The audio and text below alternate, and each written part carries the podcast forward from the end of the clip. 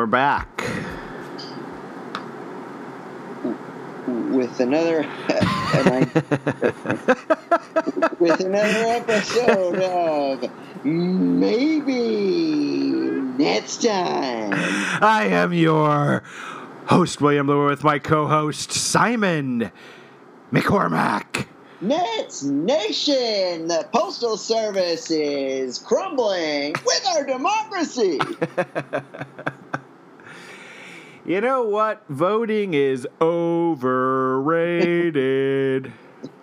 You've you and I have always been um, a bit skeptical of the uh, you know the true impact of voting, but I think you and I would both agree voting beats a perpetual rule by a madman. Even you and I would agree, right? In a in a in a country where all forms of written communication are now more or less abolished.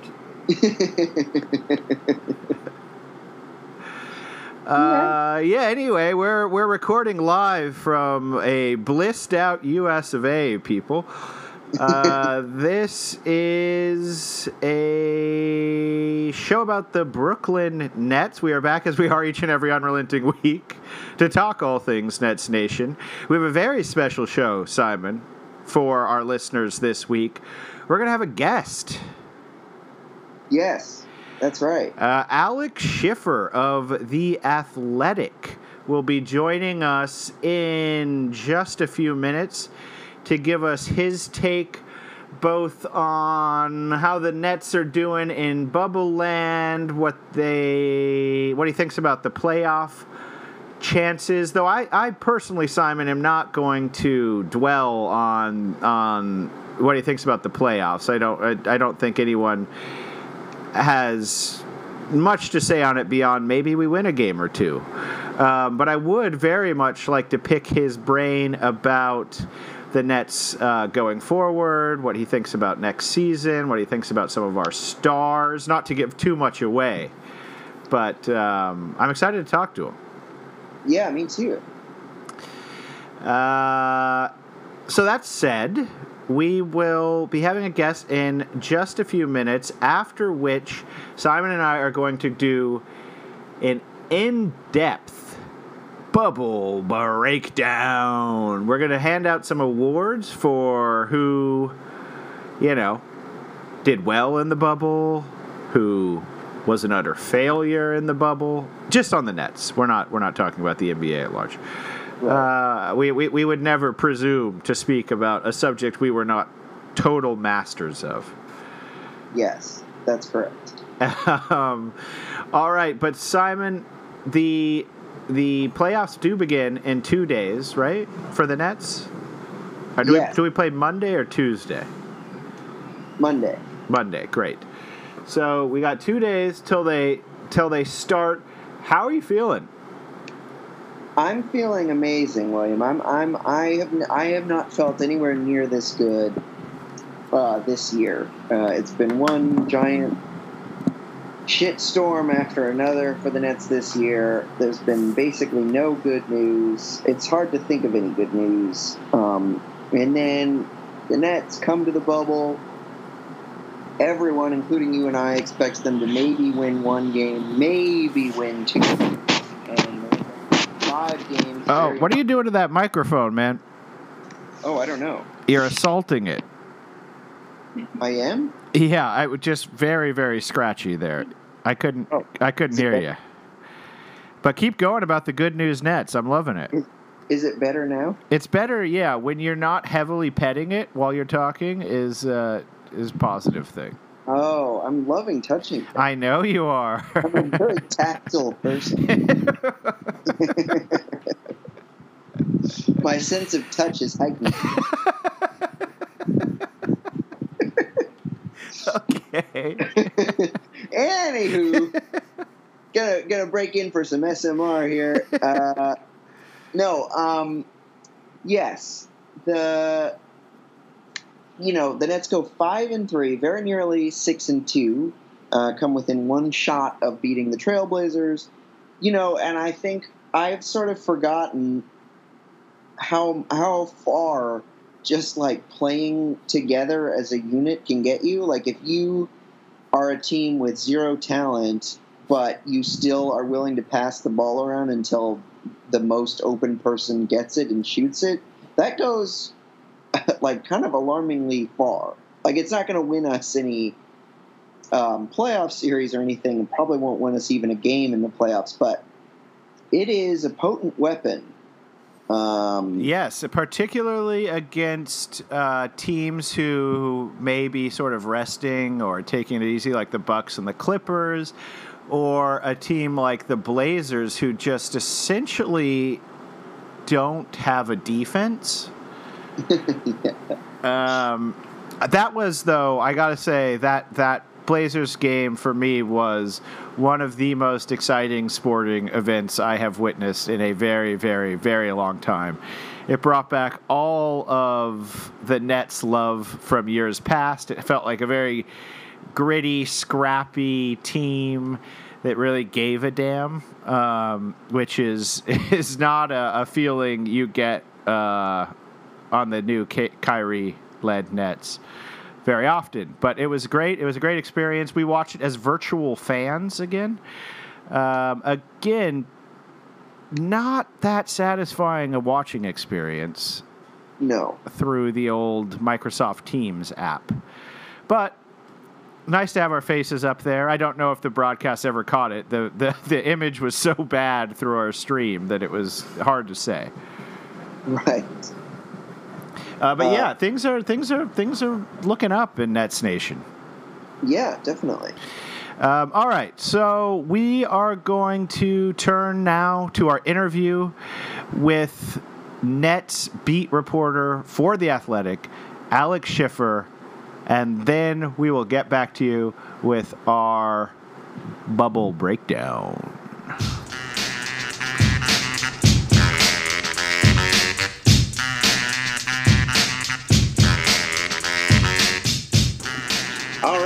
Uh, we are joined by the Athletics' Alex Schiffer. Um, Alex is the beat reporter for your Brooklyn Nets. Um, and folks who do not subscribe to the Athletic um, definitely should. You can subscribe for as little as $4.99 a month. Um, excellent Nets content, and you know, Shams Charania is on there. Our rival podcast, The Glue Guys, is on there.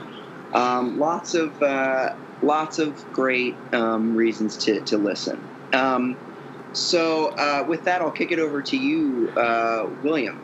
All right. Thanks. Uh, thanks again for joining us, Alex. Um, I don't think we want to spend a, a, huge amount of time right now talking about the playoffs. Uh, if that's okay with you, I think I think we're probably all in agreement that it's it's likely we're not going to make it past the first round. You uh, pessimists. I mean, yeah, you know, they they five and three was a pretty incredible showing. I don't think, uh, definitely, we didn't think that was going to happen, but uh, so yeah, certainly anything could happen. But I think we're kind of curious about uh, bigger picture net stuff from your perspective. So I wanted to I wanted to kick things off by throwing out three names of Nets players. Okay, and I'd like you to tell us which one of the following three you think is least likely to be a net next season. Wow, I like this different type of game. Okay, let's do it. All right, the three nets are Jarrett Allen, Spencer Dinwiddie, Caris LeVert. Okay, and you want me to order them in terms of most likely to come back, or, or least likely to come back, or, uh, and with a thought for each, or, or yeah, yeah. How, let's how do let's do okay. yeah, let's do um, from most likely to come back to least likely. Okay, um, most likely to come back, I would start with Caris because of how well he's played in the bubble, and um, I also think Kevin Durant's recent endorsement of him would tend to lead toward the Nets trying to keep him, especially with his contract and everything. Um, and I, I, think that he deserves a chance to see if he could be the third star, or just to play along those guys in general. Second, I would go with Spencer Dinwiddie, just because of Kyrie Irving's injury history, And I think that if Kyrie, something were to happen to him, to where Spencer Dinwiddie to take over, I don't think the ceiling of this team is lowered that much. Um, and he's played also well enough to where I think he, he deserves a chance to see what he can do alongside the rest of the roster. But I, I, I understand that there's reason for him to be a trade chip. Um, and I would put Jarrett Allen last just because he's due for an extension this summer. And if I were his agent, I would kind of wonder why he's played well enough to be a starter and is coming off the bench. And I think if there's anything we learned from Kenny Atkinson's departure, since you guys read The Athletic, I'm sure you saw Shams and I's story. Um, DeAndre Jordan is probably going to be starting for this team for the near future. Yep. And um, and you know, to a team that's looking to get better but stay under the cap, his contract is very attractive on a one-year deal. And I, have also even wondered if the Nets would try to extend Jarrett, and then if he were to get traded, um, what would that look like in terms of a team having him under control for a lot more years under probably a reasonable deal? Um, and yeah, I mean, as good as he's played, I, I, just have a hard time seeing him start based on everything we know. And as uh, just a disclaimer, there's no reporting behind any of that. That's just my educated guesswork uh, for, for, the list before people run to the blogs and right. aggregators and whatnot. Yeah. Yeah, I mean, I, I to me that's just so sad. I mean, I, I, think it's totally right, but I just think you know it's it's just really sad that Jarrett has clearly shown that he is a is a starter right now, and he's just not going to get the time because f- somehow like friendship trumps that. You know, I, I think it's um, I think it's a very interesting situation because you know Jarrett Allen's a very nice, easy to get along with guy. You know, is there a part of him that says, you know, even maybe taking a, a, a small extension of let me see what the next two or three years how they go, and if we, you know, if I get a ring, um, then all right, maybe then it's time to adios, or is is he content as a backup? You know, I I understand some people might be in that sense, but if you're him, I don't know why you would be, given how he's played.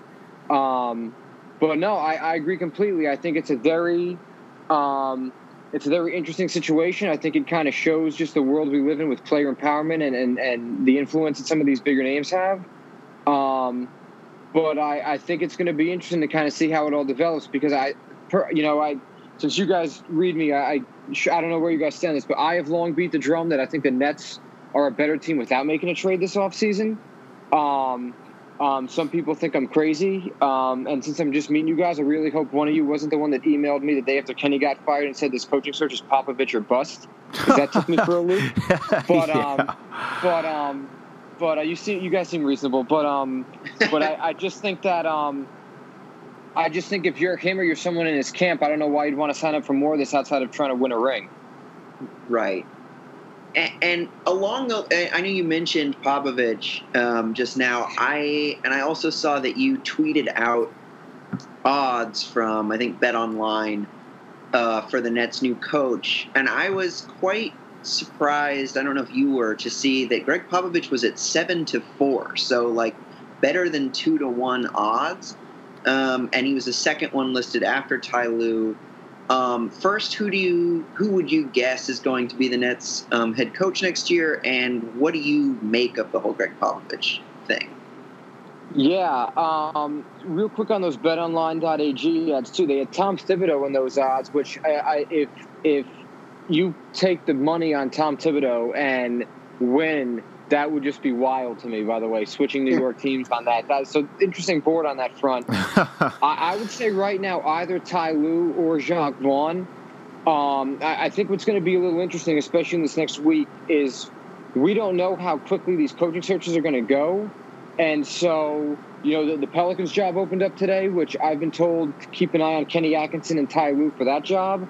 Obviously, Kenny's already been linked to the Bulls, which I'm, I'm sure you guys saw a day or two ago. Mm-hmm. So I, I kind of wonder. Um, and, and, then, you know, also Ime Udoka, who was on Sham's list the other day, is another name I think is going to come up with the Bulls job.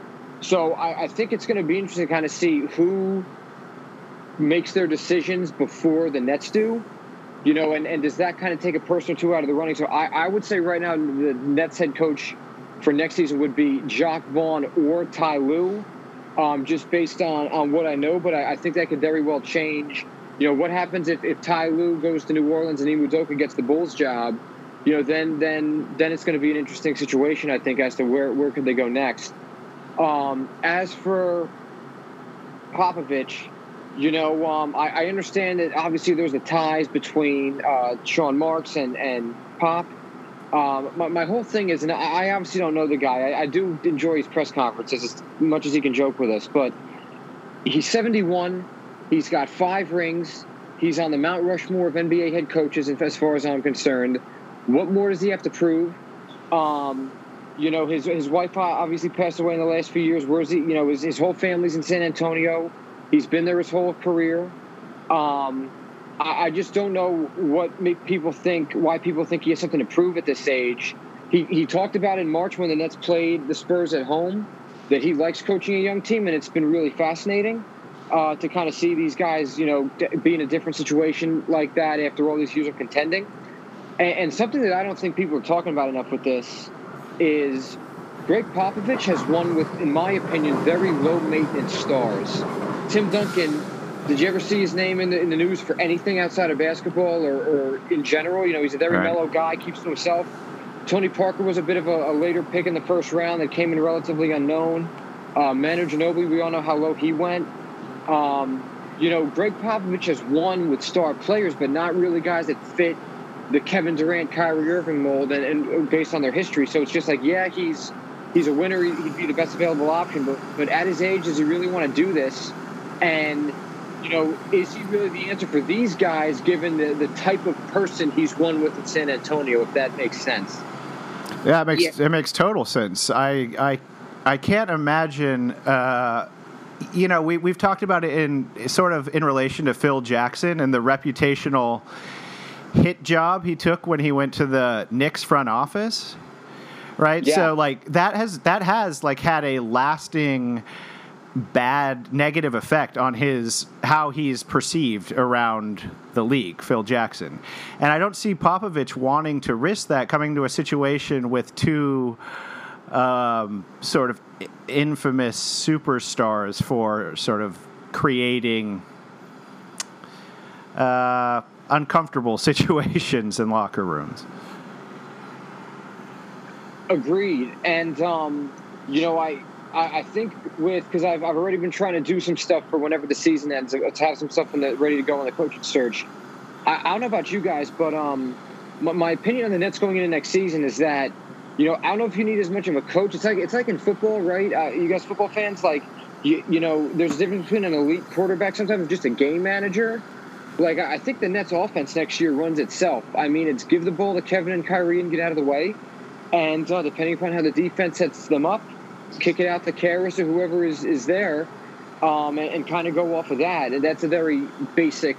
Uh, you know, obviously they'll have some kind of scheme, but you know what I mean. Mm-hmm. You know, I, I just think you need a coach that can maybe mask some of the defensive deficiencies because there's not really a lot of lockdown defenders. I think David Nwaba would have been a huge guy to have for next year's team. I don't blame them for, for waiving him because of an Achilles when you had no idea. You know, when they waived him, no one knew this pandemic was coming and what things would look like. So you know, you can't fault them on any of that. But um, but I just think you need a guy that can handle the locker room and the personalities at hand. And when you need them to outcoach the guy on the other end of the bench or have a play or get creative in the playoffs against a Mike Budenholzer or a Steve Kerr or whoever, they're capable of doing that. I think those are the two biggest things I'm thinking about is the the management and the personalities in the locker room, and then just the what can they help out defensively given this team's liabilities there or looking to be liabilities and you know are they maybe not able to be an elite coach but an elite coach when it matters when they need them to be?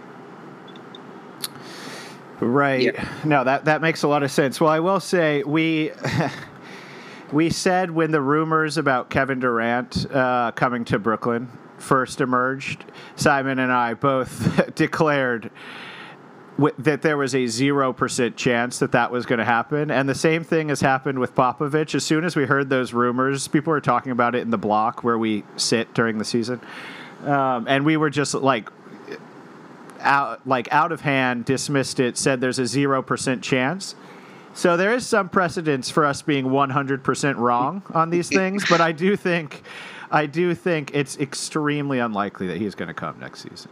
And and like Well, you said, I think it's a really good point. I don't. I just don't know that he would be he would be the best one for the job uh, in it in any in any case because it, it really is going to be about managing two incredibly prickly uh, personalities. I think. And Dan Woike of the uh, LA Times, whose story we've been referring to on this show, he said that um, that you know the, the odds are this isn't gonna this is you know the Nets pursuit isn't gonna be successful. I, I've just looked at this the whole time as are, are you guys college football fans? Um, Not really.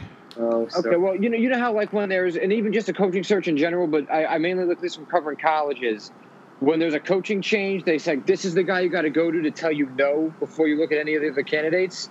I think Pop is the guy you go to and have him tell you no before you start everything else. You know what I mean? Sure. Yeah. yeah. That's kind of how I've always looked at this.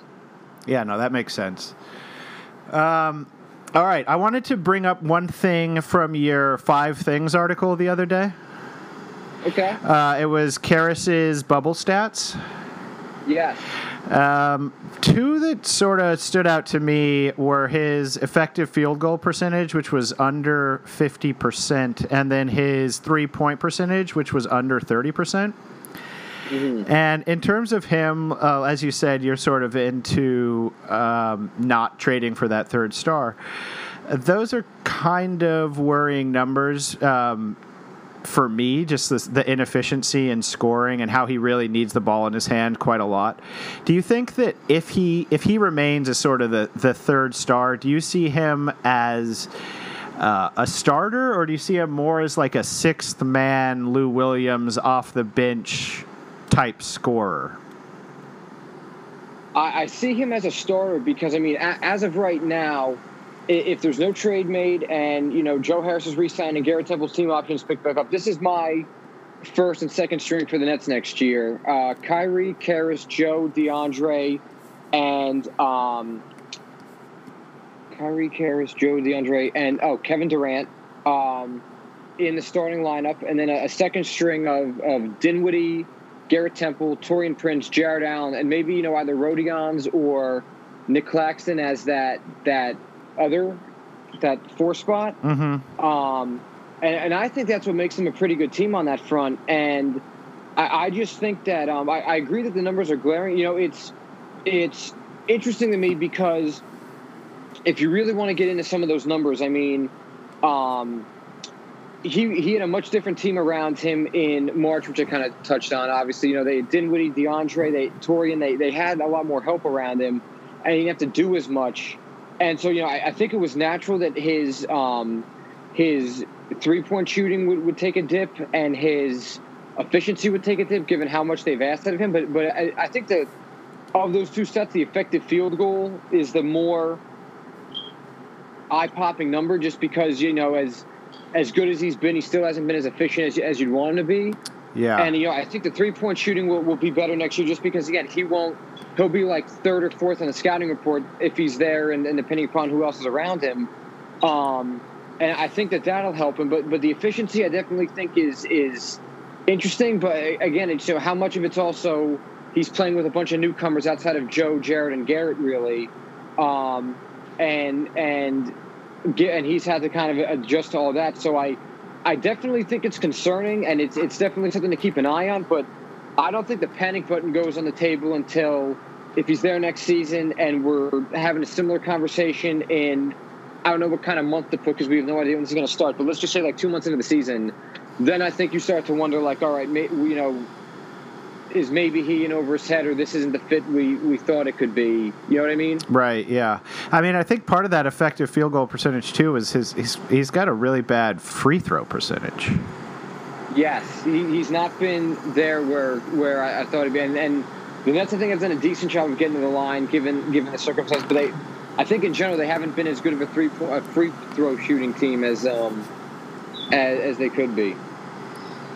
Yeah, and I'm curious, Alex, if when it gets to the point, either if it's the beginning of this year or if, let's say, heaven forbid, um, things are not going well with with Caris um, by the, the middle of, of, of next year, who do you see as potential suitors for for Caris, if any? Do you feel like he'll he'll have some? He has some draft or uh, trade value. Yeah, I um, I think it's tough to say just because we don't know what the market's going to look like. And I mean, are, are they trying to trade Caris just to um, unload some salary, which they could definitely use some help with, or is it trying to put something together at the deadline next year for a third star? Um, I, uh, I think that he's going to have a market regardless. He has such a friendly contract and could play both guard spots.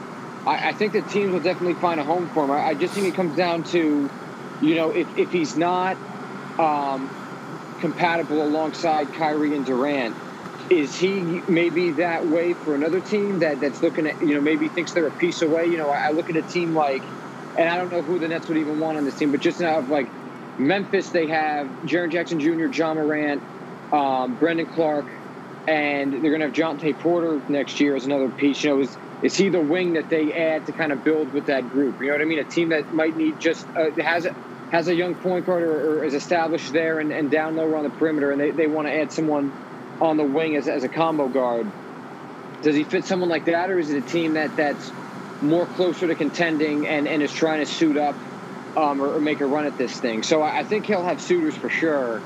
Um, I just think the context as to what um, what the market is and what the Nets are looking to get in return for him is going to shape out to be.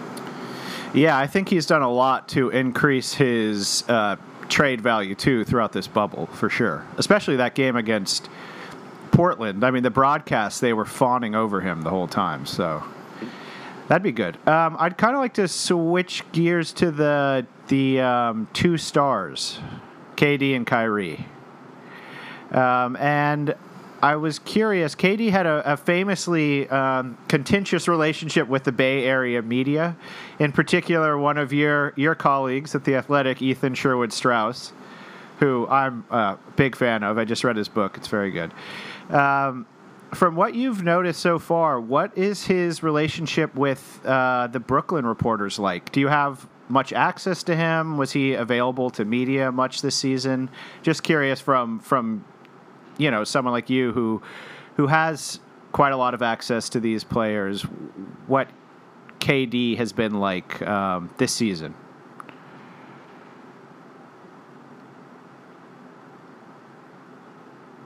Oh, I think you're on mute, Alex. Am I back? Ah, you're yeah. back. Yeah. Okay. I, I, I, I, to take my, I thought I, all right, I hit the wrong button. My bad. Anyway, um, we don't, you know, we've only talked to him once or twice. Um, he, he spoke at Media Day, um, beginning of the season. And, you know, pregame, postgame locker room, he was never really around. Um, he would usually, when we're waiting to go into the locker room postgame or during the coaches' press conference, you could see him and his bodyguard kind of going out. Um, I, he spoke after Kobe Bryant's death in January, uh, and it was only Kobe related questions we were allowed to ask him um, and, and, he was fine with us then. And um, and there was one time pregame. I can't even tell you the game, but he was around pregame. I actually I could tell you the time because he was having his annual high school tournament in D.C. at the time, and I, I asked him just what what school he does it at down there, um, and he said St. James. Um, that's like the only interaction I've ever had with him. But he he was around pregame. He made small talk with us for five minutes. Um, I remember one reporter also tore their Achilles, and they were talking a little about that. Um, I will spare him, but I just thought it was interesting. He walked up to Kevin and goes, "Hey, Kevin, I'm so and so. I also tore my Achilles." I'm just like, "What an icebreaker!" Um, but um, but um, yeah, I mean, and, and he was fine with He's like, "All right, fellas, nice talking to you guys. I'll see you later." And, and he went out and did his rehab or, or went to the training room. He kind of went out of um, went out of sight. So, you know, it, it's it's I, I, guess it's like in, in college where you get an incomplete. You know, that's kind of where I'd put it out with this right now. I mean, he he's he hasn't given us any reason not, you know, to, to be contentious with him and, and vice versa. And um, you know, he didn't have to speak with the Kobe situation, but he did anyway. Obviously, I applaud him for that. Um, you know, could have blown us off when he was in the locker room pregame, and he made small talk with us for like five minutes. So, I, I mean, it's fine now. It's going to be interesting next season, but he hasn't really been around us that much. Yeah. Have you talked to Ethan at all about his experiences with KD? No, you know, I, I've been wanting to read his book honestly before I did that. He he was in um, he was in New York. I want to say um, February fifth, which was I want to say the date that the Nets played the Warriors. It was early February because I, I, remember Anthony Slater, our other writer for the Warriors, was there, and um, I didn't even know Ethan was going to be there. I, I, said hi to him, and I, I, didn't even know much about the book or anything like that. And, and he asked me also kind of about where to find Kevin or if he's around. And you know, Kevin had also he wasn't at every home game. There was a few he missed for various reasons. So um, I, I, haven't talked to him about it. Uh, I fully plan to uh, at some point, and, and I want to read the book for sure as well. It's a, uh, it's a good read. You'll like it. and um, so this is this would be my my last question, at least um, for you, Alex. What what was to to to William's previous question about KD? What what is it like, sort of interacting with um, Kyrie? And do you? I don't know how how much of the Kyrie is toxic narrative do you do you buy? You know, him and I got along pretty well, actually. Um, you know, we're both from similar parts of New Jersey. We know a lot of mutual people. Um, you know, I did the story on him with his high school that, that he he appreciated.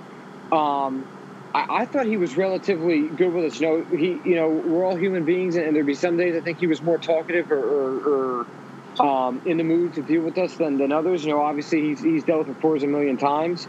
Um, I'm, I'm sure it gets old after a while, but I, I thought relatively speaking he was he was pretty good. Um, you know, I can't really think of any any times that it, it got contentious or weird with with him. Um, you know, obviously we're only in the locker room so much, but you know, he post game he'd be talking with a lot of different people. Um, if, if, a player had one of their kids in, he'd say hi. Um, I, I, I, I trust. You know, there's a really good story by my colleague Jay King about Kyrie's time in Boston that came out around the time the Nets played in Boston for the first time in uh, in November. That is an interesting read about Kyrie and the dynamics he brings. Um, I, I, definitely think that it, it's difficult dealing with stars, but you know, in, in my personal experiences, I don't, I don't, really have any examples. And and again, I think it's also like next like next year is going to be really where we we find out that question's answered now. You know what I mean? I mean, he was in the lineup this year. Uh, it, it, was kind of a, a, weird deal, just kind of how he, he went mysteriously out before the Denver game, uh, came back, then went out again despite having the knee injury, which we thought was was what he, why he was hurt, but then turned out it's not the knee, it's a shoulder acting up again. It, uh, it the, the way the whole thing went down was just so bizarre. I, I, I also kind of give it an incomplete till next year. Yeah, yeah, that's that's fair enough. Well, Alex, we we won't keep you any longer. Thanks so much for doing this. We'd love to have you on again, maybe um, before next season or something. No, that's cool. I had no playoff questions. I was surprised. I mean, yeah. What, what? Give us your prediction. Is it a gentleman's sweep, uh, a 4-0 sweep? What do you think is going to happen? You know, um, I, I, think it's going to be interesting because I, I, don't think either one would surprise me. Um, I, I, think Toronto was so fantastic defensively with their schemes that they're probably going to make LeVert really uncomfortable. And the, the, I think the key is is that if the Nets reserves can keep playing the way they have, and and the Raptors are going to force those type of guys to beat them, you know what does that look like? Um, and I, I think that Toronto was good enough to sweep the Nets, but the Nets have also been playing well enough to, to uh, get it to five games. I, I, think if the Nets lost in six, it would be a gigantic moral victory, even though coaches say they don't believe in that. And um, I, I, also think if they were to win a playoff game or win two playoff games, I I think Jacque Vaughn would have to be the favorite to get the job. I just he would have beaten the Raptors, Lakers, Bucks, and Clippers with a bad roster in, in his time. I, I think that I, I wouldn't make him a lock to get the job, but I would put him as the favorite to get it if they were to win a game in the playoffs. Yeah, that'd be quite a resume. Given the given the, the circumstances and the short sample size, I, I think it definitely would be. Again, it's, totally. Yeah. I, I, it's a small sample size, but um, but I I, I don't I, I I think it's. And I, like Jacque, and I'm not trying to, you know, lobby him for the job or anything. I just, I don't know how you can be a fan of the team or follow the team and, and not be impressed with what the guy's done. I've I've been blown away by it. Yeah, it's they've been really fun to watch in the bubble. Yeah. Without question. Without Jamal Crawford too. I know. Right. Who it sounds like will be back next year. I would be stunned if he isn't, just based on the, the, the endorsement Kevin Durant's given him. All the players love him. Um, you know, I don't know how much you guys follow the Nets cap space, but they need a lot of guys on team friendly deals. I think because of everything they have with with everybody's future contracts, with that Taurean Prince extension, DeAndre's contract, if they re-sign Joe, um, I think he fits that bill. And um, you know, he, he's very he's a very nice guy. He's very easy to deal with. The young guys love him. The older guys love him. Um, and um, I, I think it, I think it'd be a cool thing for him to get a ring or try to get a ring. You know, at his age, given everything else he's done in his career. Yeah, definitely. Um, all right. Well, are we? Uh, is this? Uh, are we wrapping up? Yeah, let's wrap up here. Okay. Thanks so much, Alex. We really appreciate Thank it. you, Will. I gotta say, your your background, by the way, is like like for those background judges or whatever. Like, I feel like you have the bookcase in the back. Like, it's like it's like look like you're coming at me from CNN or something like that. I've been wanting to say that. Thanks. Uh, well, it's Thanks been it's been great. guys. It's been great talking. Yeah, uh, we'll we'll send you the episode once it once it drops. I, I got you. I'll definitely. I'm happy to come back on off season or before next season, whatever you guys want to do. All right, sounds good. Thanks a lot, Alex. Take care, guys. All right, you too. All right. Bye. So that was Alex Schiffer of The Athletic. We want to just say thanks again for him uh, coming on, giving us his time. He is the beat reporter for The Athletic. Simon, any quick thought on the interview? Uh, no, it was it was great. Um, thank you so much again, Alex. Um, hope to have you on again and again, folks. Can and should subscribe to the Athletic, where you can read all of Alex's work as well as other athletic content. Uh, Four ninety nine a month. All right, and now we're going to do a bubble breakdown.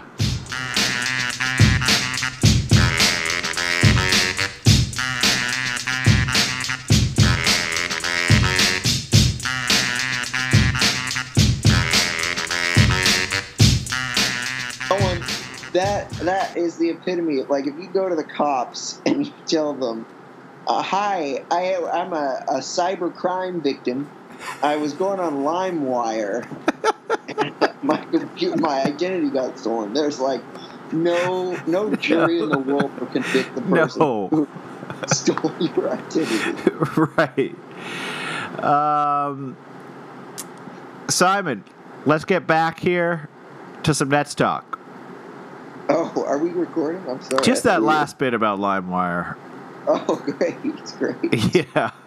that people have a right to know that when we're not talking about the Nets, we are likely talking about a 1990s MP3 pirating platform. That's not Napster. It was post Napster. Pre those sorts of things getting shut down. I burned through a number of my parents' hard drives using old LimeWire. I couldn't burn a CD fast enough back in the day. uh, yeah, if if if um, the sheer volume of memory I was taking up wasn't enough, then it was it was the corrupted files that was going to bring it to its knees. I was just gonna say, even in its heyday, it was certainly not a virus-free zone. No, no, no, no. Um, all right, but we can't live in the past. We got to live in the present, Simon. And by present, I do mean let's look back at what happened in the bubble. Great. Um, all right, so we, the Nets, not we, Simon and I have done nothing except watch and you know make captious comments about the Nets. Uh, we, the Nets did well. They surprised everyone in the bubble. They went five and three, which um, I don't think any person alive could have predicted. Yeah. Uh, it was great showing. As we've said, they played with heart. They played as a team. They looked good. It was energized. It was exciting. Simon, for you, who was the bubble MVP? Oh, to me, William, this is easy. Uh, Caris LeVert. Um, he was he was spectacular. Uh, he averaged 26.6 points per game, 6.6 assists, 5.6 rebounds on 49.1% field goal percentage. Uh, he was the only net who could really like create their own shot um, from scratch, uh, and uh, you know was just you know it was every for for Caris LeVert fans like me. Um, this was this was exactly what uh, what you you want to see from Caris, and what you you know always gives keeps you hoping that um, this sort of thing can continue. Um, I should also say, Simon, this is this is coming after our our interview with Alex Schiffer. So thanks to him for being on the show with us. Yes, definitely. Um, wonder what he thinks of LimeWire. Maybe we'll ask. Yeah, I kind of suspect he's slightly too young to really have strong feelings on LimeWire. I think he's about a decade younger than us. oh boy. Yeah. Uh, but yes, I, I completely agree with you. Caris is the clear MVP. He even made the second team all seeding team. Oh, I didn't know that. Yeah, he was on it with like Kawhi Leonard and uh, uh, other big players. Exciting. yeah, pretty, very, very exciting. Uh, who for you was most improved in the bubble?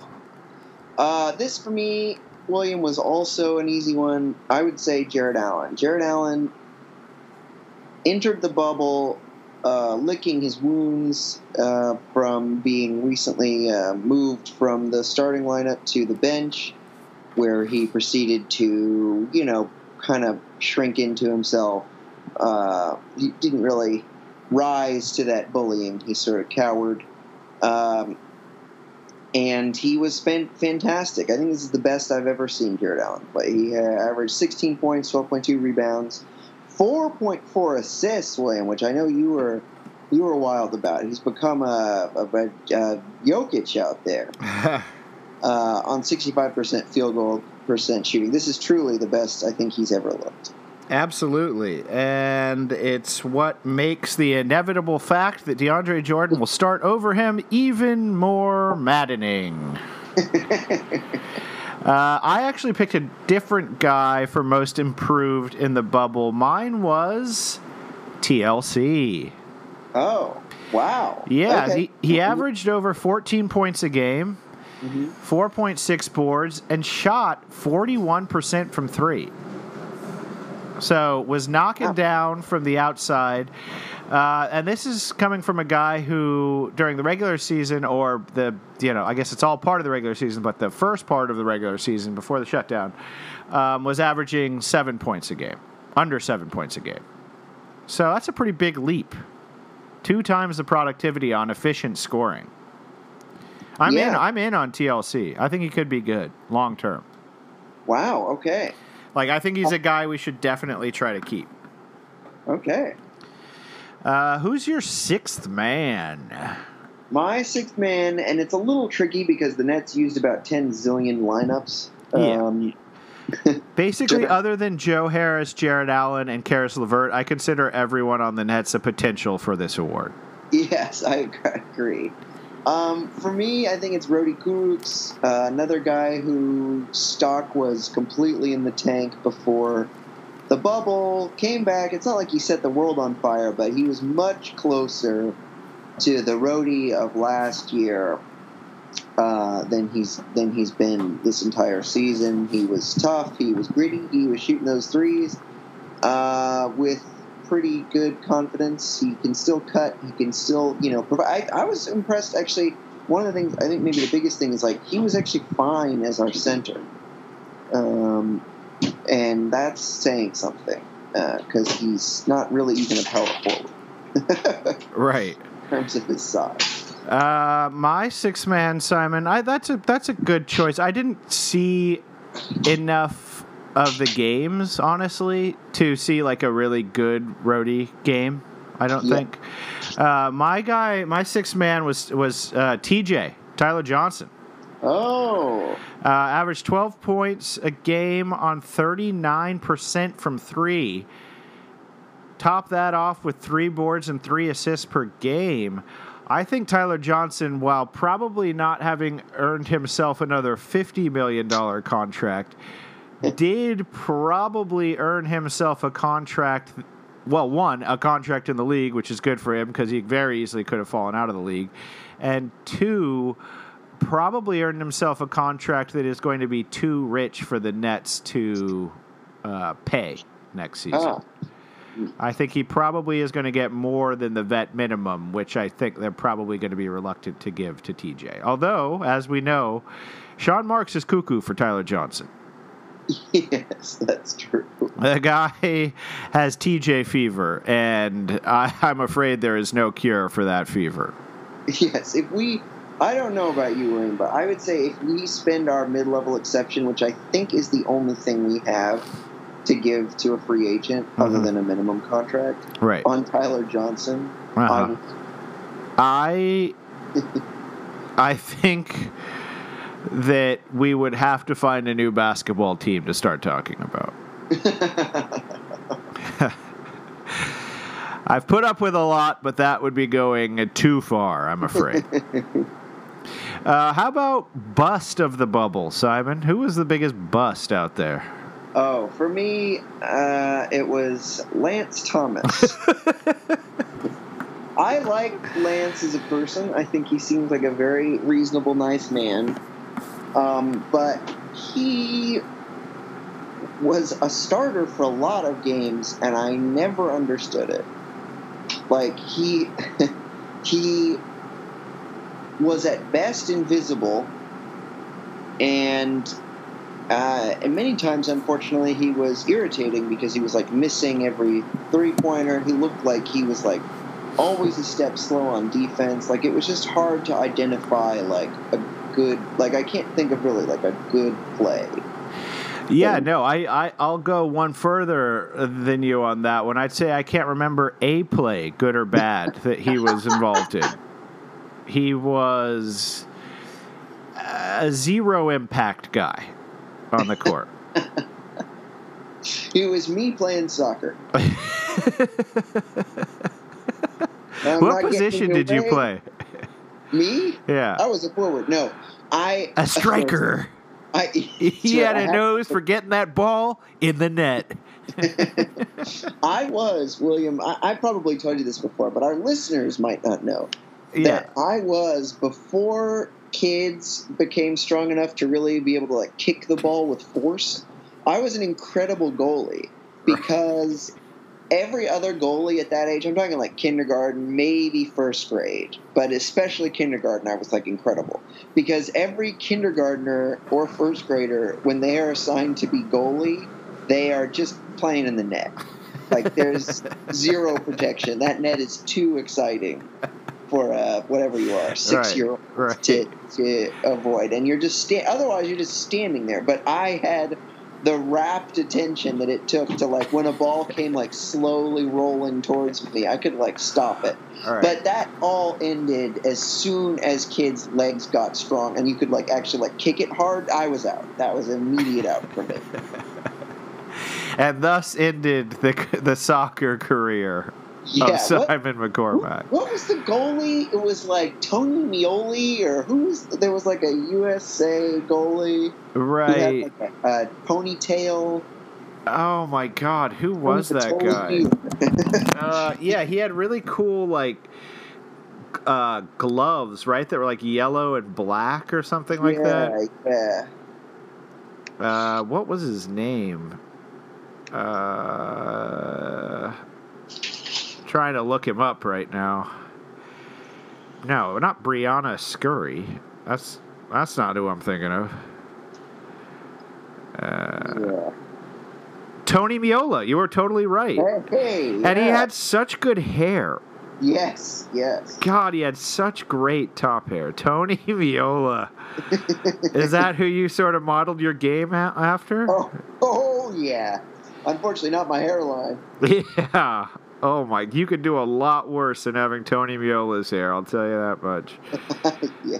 God, he had the greatest goalie like top. You know, they wear like the long sleeve shirt. Yeah. Uh, wow, what a cool guy. Wonder what he's up to.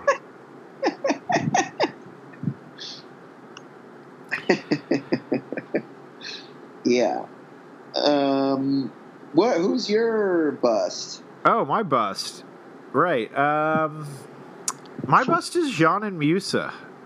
Oh, I like if you're not getting a chance on this Nets team, right, with nobody playing, like a uh, a War and Peace injury list on on uh, OddsShark, NBA OddsShark. It really like you could spend an afternoon reading through that injury list, and still, Dzanan Musa can't find his way into many of these games.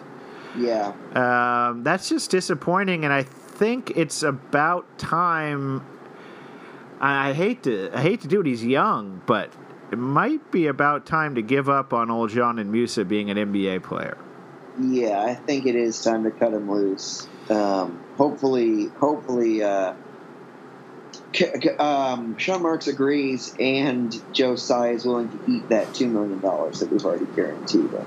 Right. Yeah, I just don't really see what the point in keeping him around is. If he if he can't if he can't get in now, if he can't contribute in this bubble when no one's playing, then he's just he's never going to be ready. Uh, but that said, he is super young, so who knows? I think I think the main knock on him is decision making. Yes, and I would say for me another another knock on him is no discernible talent.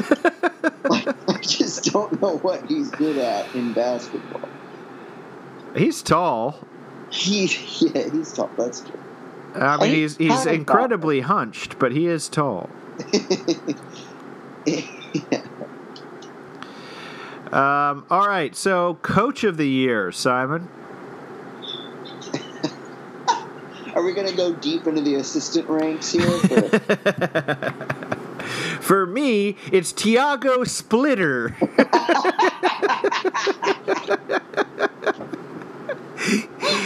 Mine's Will Weaver. I don't even think he's in the bubble. I oh, of course not. None of these guys are. Maybe Tiago. no, I mean, basically, I just wanted to talk about Jacque Vaughn. Yeah, let's do it. Uh, obviously, the coach of the year. I mean, many people. I think. I think uh, the Monty, whatever Williams, I think is his name, the coach of the Suns, Uh, is a lot of people are saying is the coach of the bubble. But uh, in the same breath, people are mentioning Jacque Vaughn's name, how impressive it is that he was able to get this much out of a ragtag crew. I gotta say. Um, he was one of those. It, it felt a little Nick Nursey at times. You were out there watching, and you could see like he was making him do some weird stuff on Dame in that game defensively. I mean, mostly just double team starting in half court, over and over and over. But you know, he made some some interesting calls out there. Obviously, was able to inspire this team to give a shit in a game they did not need to give a shit about, which I think is a pretty huge testament to ha- the players buying into what what he's trying to do. yeah, completely. Um, so that, of course, brings up the question I'm sure we will get have already gotten into with Alex Schiffer, but Yeah. uh, you know whether he's going to be around next season. Um, I kind of hope. I mean, I, I I'm loving him now. I have no idea if he'd be good with KD or Kyrie, but I hope that it's just very, very, very obvious that whoever they chose, whoever they choose to be the coach, is very is very clearly Kyrie and KD's choice Uh huh. because I don't want the coach to be a potential excuse for Kyrie and KD to use if it does if the season doesn't go well. Yeah. Yeah. Um, so there was a shams bomb that said several external candidates have emerged for the job, meaning the Brooklyn Nets head coaching job. According to league sources, Los Angeles Lakers assistant Jason Kidd is the first person he mentions. Philadelphia 76ers assistant uh, Ime Udoka. LA Clippers assistant Ty Lue and former Rocker, Rockets and Knicks coach Jeff Van Gundy. Uh, and I think the the super important qualifier on former Rockets and Knicks coach Jeff Van Gundy is former. This was 14 years ago that Jeff Van Gundy held a, a head coaching position. Hasn't coached in 14 years. Um, we've talked about some of these guys before. The one we haven't is Ime Udoka. Simon, scholar of coaching staffs. You're a Will Weaver nut. You're a, a, a splitter head. Uh, what's your intel on Ime Udoka? William, he may be our new coach. uh, I. This shock you to learn I know almost nothing about him. I did see in another write up, um, this one was about who the Bulls might um, hire. He was also mentioned, and they had like a description of all the coaches that were possible hires. And I, from that description, I gather he is a defensive minded guy. I think he's mostly the one in charge of Philly's defense. Uh huh. Um, Which has been disappointing this season. yeah, I think it's like ninth, right? And that was going to be their whole point. Was like That they were going to be like a superhuman defense. Yeah. Right. Um. So yeah, that, not much to recommend them, but you know the Nets could do for more than maybe anything getting it. You know next year, um, you know defense. I think is going to be a, a concern. Um, so that would be fine, but I am certainly not. Uh, you know, wild about Ime, but I don't know him. you Yeah, know? I mean, I heard that he's he comes out of the the Spurs. He was an assistant for the Spurs, and then moved over to the 76ers. Um, he does. It does sound like he is one of the assistant coaches who's almost a lock to get a head coaching job in the next year or two. Got it. Um, I don't, you know, I don't know what Sean Marks' relationship with is with him is because they, I, I, I think they overlapped while at the Spurs. Oh, okay, okay. So that's where the connection for that comes, I think. Um, any other bubble reflections, Simon, before we uh, sign off here? Well, I would just say um, two things, William. One is uh, I there's a um, story hot off the presses from the L.A. Times. William, have you seen this? Have you heard about this? No, lay it on Uh, me. Brooklyn, according to source. Oh, sorry, hang on. The lovable underdog days of the Nets are numbered, with league sources, including those familiar with the Nets and the Spurs, expecting Brooklyn to explore bringing the NBA's biggest coaching name, Gregg Popovich, to the Nets sidelines. Now, the next paragraph says Brooklyn, according to sources, almost certainly will be unsuccessful because the Spurs coach's legacy is so closely tied to San Antonio, where he's built a life and a legacy over the past two decades. Also, he's under contract. There's a never say never element, according to one NBA executive, but it'll probably never happen. Well, that's a captivating breaking news. Yeah. Uh, yeah, I mean, I think I think that that doesn't add a whole lot of new information about the Popovich uh, possibility, but always good to hear that you know people are still talking about it as a possibility, however remote that possibility might be. Right, and it's new to me that like that they actually are pursuing. Like this has gone from the Popovich thing is crazy to me because it has gone from something I heard from people in the blog. you and I instantly dismissed it as like Nets fans, you know, being too big for their britches. And it's slowly, there's been kind of like rumory stuff, and now it's like, well, at least the Nets are going to try to get him. Like, I don't know. That's just, I would never have even thought it would get this far. Yeah, no. Uh, I think it could be, you know, obviously, if he came here, we'd be having arguably the best coach in basketball history coaching the, the Nets. It's a good thing. Yeah. That would be good, yeah. It'd be better than, say, Jason Kidd. Uh, legendary for not taking the Bucks very far. for being replaced and the team going from middling to extremely dominant overnight. Yeah, not a great record. No, definitely not. All right, Simon. Um, might people want to rate, review, send in questions, etc., etc.? Yes, you've got to review us. Give us the five stars, please. We're begging you. We've got to have it. We're on a nice edge here in terms of nerves. We need a five star. Big time, big time, big time. time. And I know if Alex Schiffer were here with us, he'd be saying, give him five stars. Yeah, he'd say hammer that five star. Um, we don't speak for him, obviously. I, I can't actually characterize how he feels about this. But um, give us five stars regardless. Um, send us your questions, your comments, your thoughts to maybe next time at gmail.com or hit us up on our various social media channels, which include Instagram, Twitter, and Facebook. And find us wherever you find podcasts and subscribe to us. You know, we're there. You can't really reasonably come up with an excuse for not finding us on a podcast platform because we're there. We're we are there. Yeah. Um, okay.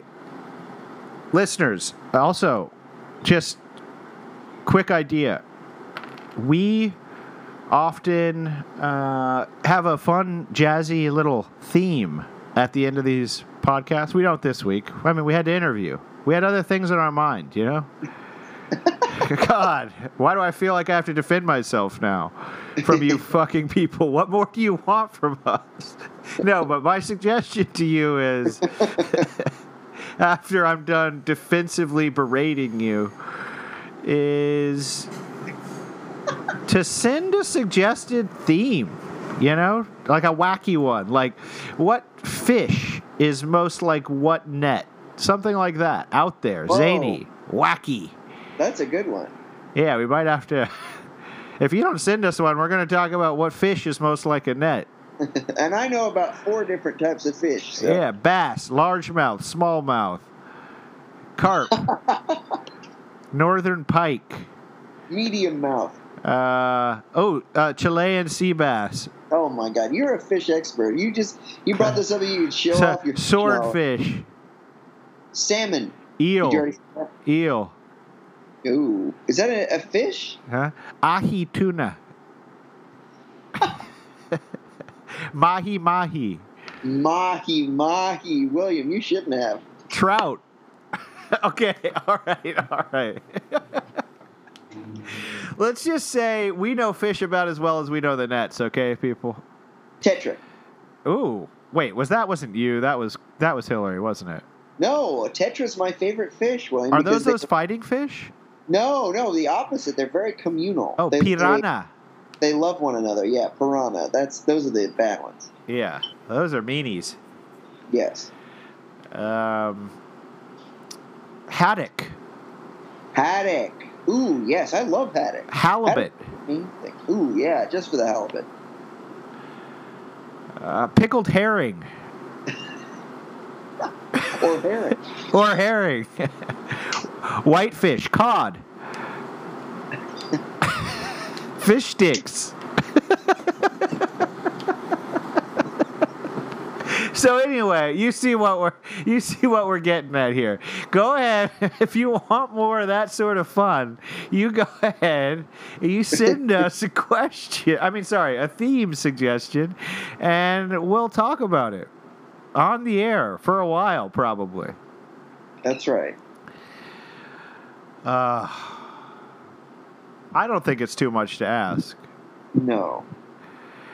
Uh, would you say you're more of a of a fly fisherman, or like um, a bait and bait and wait sort of guy? Bait and wait, big time. Bait went and wait. I tried to do fly fishing with uh, Lane and Ashley once. Yeah. Um, when I was living in Angel Fire, and they kindly visited me. Yeah. And in about five minutes of doing it, I put down my pole and called you. It was so boring. yeah, I know. It's it's hard. Fly fishing is is tough. Would you say on most days, Simon, that you could accurately describe your state of mind as rather be fishing? Never. I would, I would, I have gone and would go again fishing. I'm open to it, but Right. I would never rather be fishing. You I know- mean, There's a oh, this isn't going to make a whole lot of sense, but there is a little lake right next to Foxwood Resort. oh, Yeah, so when we're up there next, we should we should maybe go fishing, huh? sure. I'd also like to go golfing, but um, we can talk about that offline. How about? Okay. Uh, thanks very much for listening. Uh, I hope you've made it to the end. I think we've we've really touched on some important issues here. Uh, and we will go ahead and uh, see ya next time. I was tired of my lady. We'd been together too long. Like a worn out recording of a favorite song. So while she lay sleeping. I read the paper in bed. And in the personal columns, there was this letter I read. If you like pina colada.